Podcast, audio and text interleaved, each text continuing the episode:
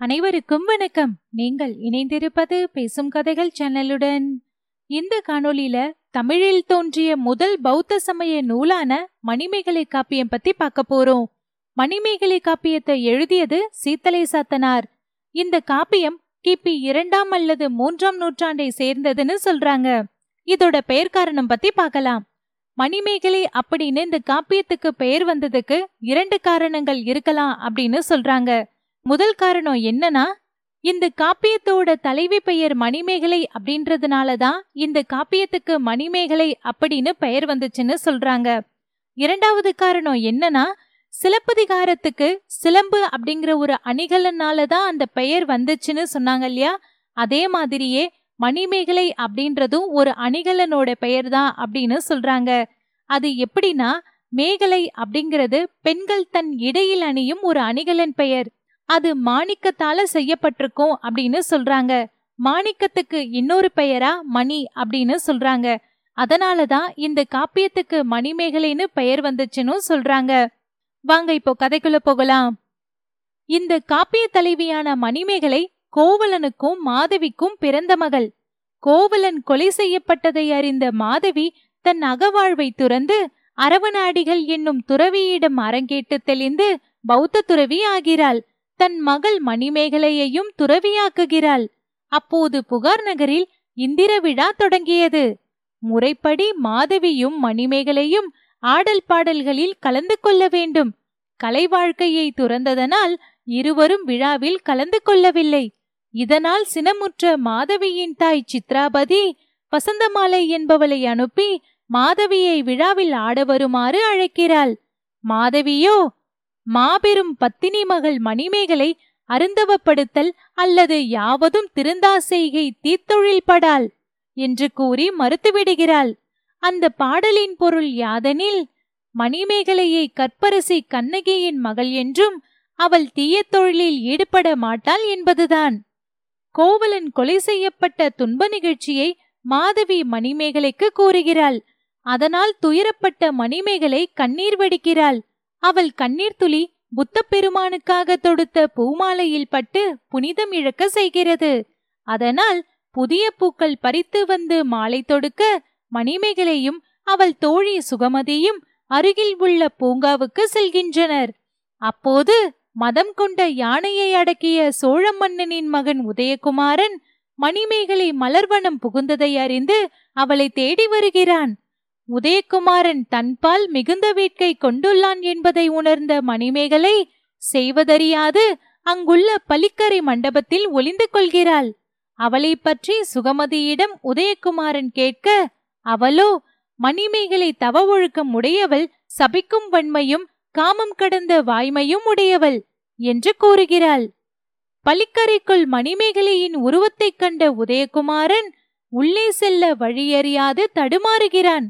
மணிமேகலையை சித்ராபதியால் அடைவேன் என சினத்துடன் கூறி அங்கிருந்து செல்கிறான்.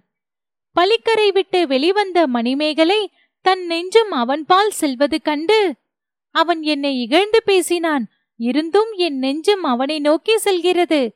காதலின் இயற்கை இதுதானா? அப்படியாயின் அது கெட்டு அழியட்டும் என்று தோழியிடம் கூறுகிறாள். அப்போது இந்திர விழா காண வந்த மணிமேகலா தெய்வம் அவர்களை அணுகி இது முனிவர் வனமாதலால் உதயகுமாரன் தீங்கு செய்யாது சென்றான். நீவிர் இருவரும் சக்கரவால கோட்டம் செல்க என அறிவுறுத்துகிறது. சக்கரவால கோட்டத்தில் சுகமதி சிறிது கண் துயில்கிறாள். மணிமேகலா தெய்வம் மணிமேகலையை மயக்கி மணிப்பல்லவம் எடுத்து செல்கிறது. பின் அந்த தெய்வம் உதயகுமாரனை கண்டு தவத்திரம் பூண்ட மணிமேகலை பால் வைத்த வேட்கை ஒழிக என அறிவுறுத்துகிறது. தொடர்ந்து மணிமேகலா தெய்வம் சுகமதியிடம் சென்று மணிமேகலை மணிப்பல்லவத்தில் இருக்கிறாள். அங்கு தம் பழம்பிறப்பை அறிந்து ஏழு நாட்களில் திரும்பி வருவாள் என்று சொல்கிறது. சக்கரவால கோட்டத்தில் உள்ள கந்திர்பாவையும் மணிமேகலை ஏழு நாட்களில் தன் பிறப்போடு உன் பிறப்பையும் உணர்ந்து வருவாள் என்று சொல்கிறது. அப்போது பொழுது விடுகிறது. சுகமதி மாதவியிடம் வந்து நிகழ்ந்தவற்றை கூறி வருந்துகிறாள். மணிப்பல்லவத்தில் தனித்து விடப்பட்ட மணிமேகலை பூங்காவையும் சுகமதியையும் காணாது புலம்புகிறாள். அந்த சமயத்தில் தன் தந்தை கோவலனை நினைக்கிறாள். பலவாறு புலம்பும் மணிமேகலையின் முன்பு புத்த பெருமானின் மறுவடிவமான தர்ம பீடிகை காட்சியளிக்கிறது. கண்ணில் நீர் வழிய கைகள் தலைக்கு மேல் குவிய பீடிகையை மும்முறை வலம் வந்து முறைப்படி தொழுகிறாள் மணிமேகலை. தொழுத அளவில் தன் முந்திய பிறவி பற்றி அறிகிறாள். தான் அசோதர நகர் அரசன் ரவிவர்மனுக்கும் அவன் மனைவி அமுதபதிக்கும் லக்ஷ்மி என்னும் மகளாக பிறந்து அத்திபதி அரசன் மகன் ராகுலனை மணந்ததை அறிகிறாள். ராகுலன் திட்டிவிடம் என்னும் பாம்பு தீண்டி இறந்துவிட தான் தீப்புகுந்து இறந்ததுமாகிய பழம்பிறப்பினை உணர்கிறாள். பின்பு அங்கு தர்ம பீடிகை தொழுது நிற்கும் மணிமேகலா தெய்வத்தின் மூலம் மாதவி சுகமதி ஆகியோரின் முற்பிறப்பு வரலாற்றை அறிகிறாள். முற்பிறப்பில் ராகுலனாக இருந்தவன்தான் உதயகுமாரன் என்பதையும் அறிகிறாள். மணிமேகலா தெய்வம் மணிமேகலைக்கு இனி எதிர்காலத்தில் நிகழவிருப்பதை கூறுகிறது.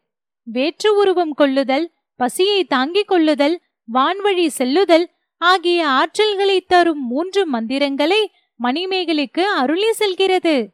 பின்பு மணிமேகலை அங்குள்ள மணற்குன்றுகள் பூஞ்சோலை பொய்கை முதலானவற்றைக் கண்டு கழிக்கிறாள் அவள் முன் தீவத்திலகை என்னும் தெய்வம் தோன்றி கோமுகி பொய்கையில் அமுத சுரபி தோன்றும் நாள் எது?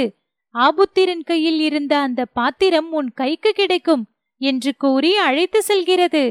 இருவரும் கோமுகி பொய்கையை வளம் செய்து வணங்க அமுத சுரபி மணிமேகலையிடம் வந்து சேர்க்கிறது அமுத சுரபியின் சிறப்பு யாதெனில் அமுத சுரபியில் இடும் அன்னம் எடுக்க எடுக்க குறையாது பெருகும் என்று அதன் சிறப்பினை தீவத்திலகை மணிமேகலைக்கு எடுத்துரைக்கிறாள். மணிப்பல்லவத்தில் ஆபுத்திரனின் அமுத சுரபியை பெற்ற மணிமேகலை வறியவரின் பசிப்பினி தீர்க்க வான்வழியே புகார் நகருக்கு வருகிறாள். அங்கு மாதவியையும் சுகமதியையும் கண்டு அவர்களுடைய பழம்பிறப்பு பற்றியும் அமுத சுரபியின் சிறப்பு பற்றியும் கூறுகிறாள். இங்கு பழம்பிறப்பில் லக்ஷ்மியாக பிறந்த மணிமேகலைக்கு தாரை வீரை என்ற மூத்த தமக்கையாக பிறந்தவர்களே மாதவி சுகமதி என்பது தெரிய வருகிறது. பின்பு மூவரும் அரவநாடிகளை கண்டு தொழுது நிகழ்ந்தவற்றை எடுத்துரைக்கிறார்கள். அடிகள் அவர்களின் பழம்பிறப்பை உணர்த்தி அவர்களை புத்த நெறிப்படுத்துகிறார்கள் பின்பு பின்வருமாறு ஆபுத்திரன் வரலாறை மூவருக்கும் எடுத்துரைக்கிறார் அரவணாடிகள். ஆபுத்திரன் சிந்தாதேவி என்னும் தெய்வத்தின் அருளால் அமுதசுரபி பெற்று பசிப்பினி தீர்த்து வருகிறான். இதனால் அவன் புகழ் பரவுகிறது.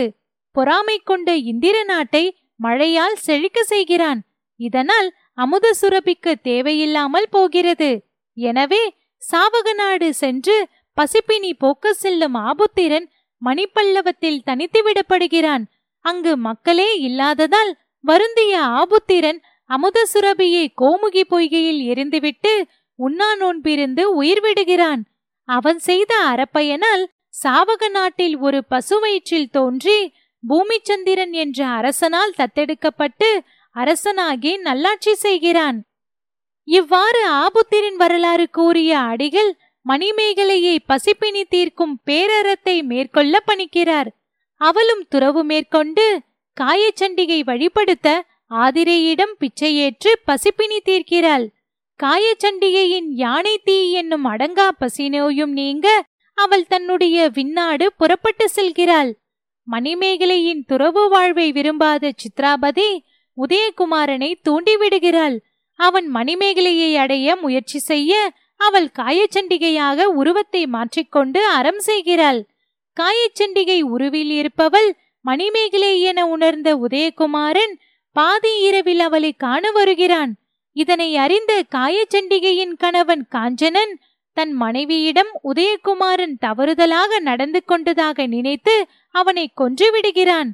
மணிமேகலை இதனை அறிந்து புலம்ப அவளை கந்திர்பாவை தடுத்து தேற்றுகிறது.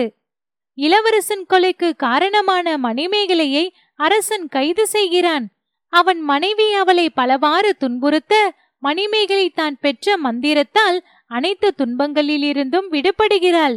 சிறையிலும் அறம் செய்கிறாள்.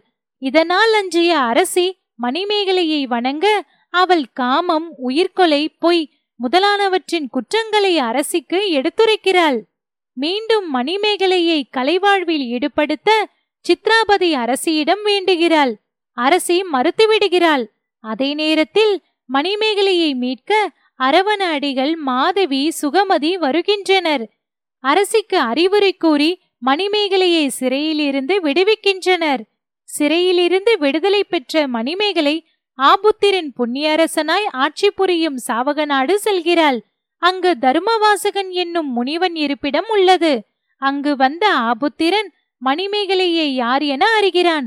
அவனது பழம்பிறப்பை அறிய மணிப்பல்லவத்துக்கு மணிமேகலை அழைத்து செல்கிறாள்.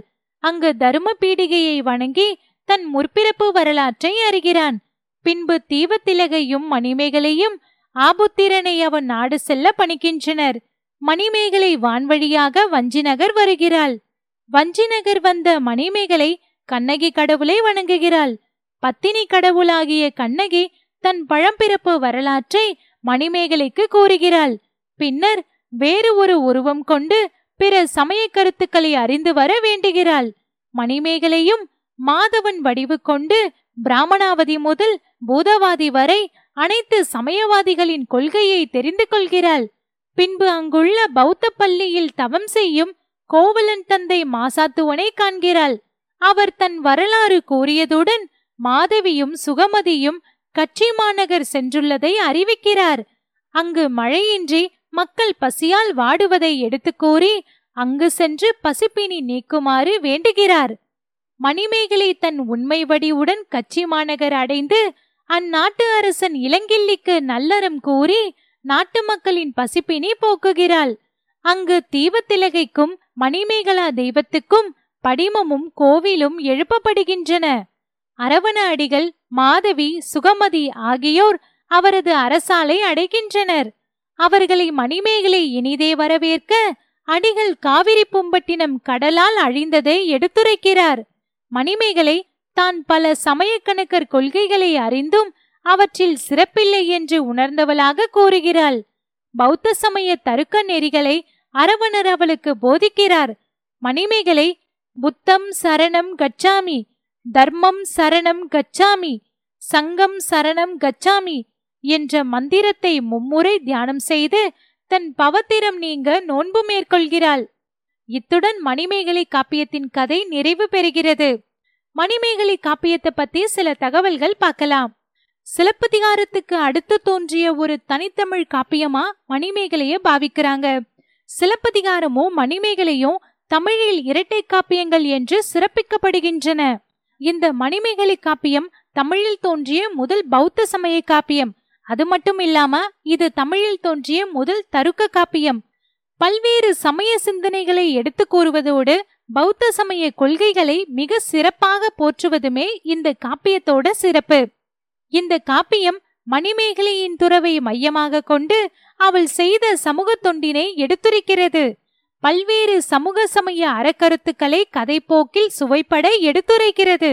இந்த காப்பியத்துல மணிமேகலா தெய்வம் அப்படின்னு நம்ம சொல்லியிருந்தோம். அந்த மணிமேகலா தெய்வம் யாரு அப்படின்னா கோவலனோட குலதெய்வம் அப்படின்னு ஏற்கனவே சிலப்பதிகாரத்துல தெளிவா சொல்லியிருக்காங்க. மணிமேகலை காப்பியம் நமக்கு பல சமூக சமயம் சார்ந்த அறக்கருத்துக்களை சொல்லுது. அதுல பசிப்பினி போக்கும் மரம் செய்வதை தான் முதன்மையா நமக்கு சொல்லுது.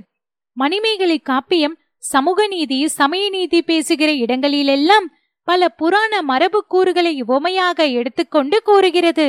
அதோடு மட்டுமில்லாமல் திருமகள் ஆடிய பாவை கூத்து மணிவண்ணன் ஆடிய குறவை கூத்து ஆகியவையும் காமன் இந்திரன் சயந்தன் பற்றிய புராண மரபு கூறுகளும் மணிமேகலை காப்பியத்திற்கு சிறப்பு செய்கின்றன.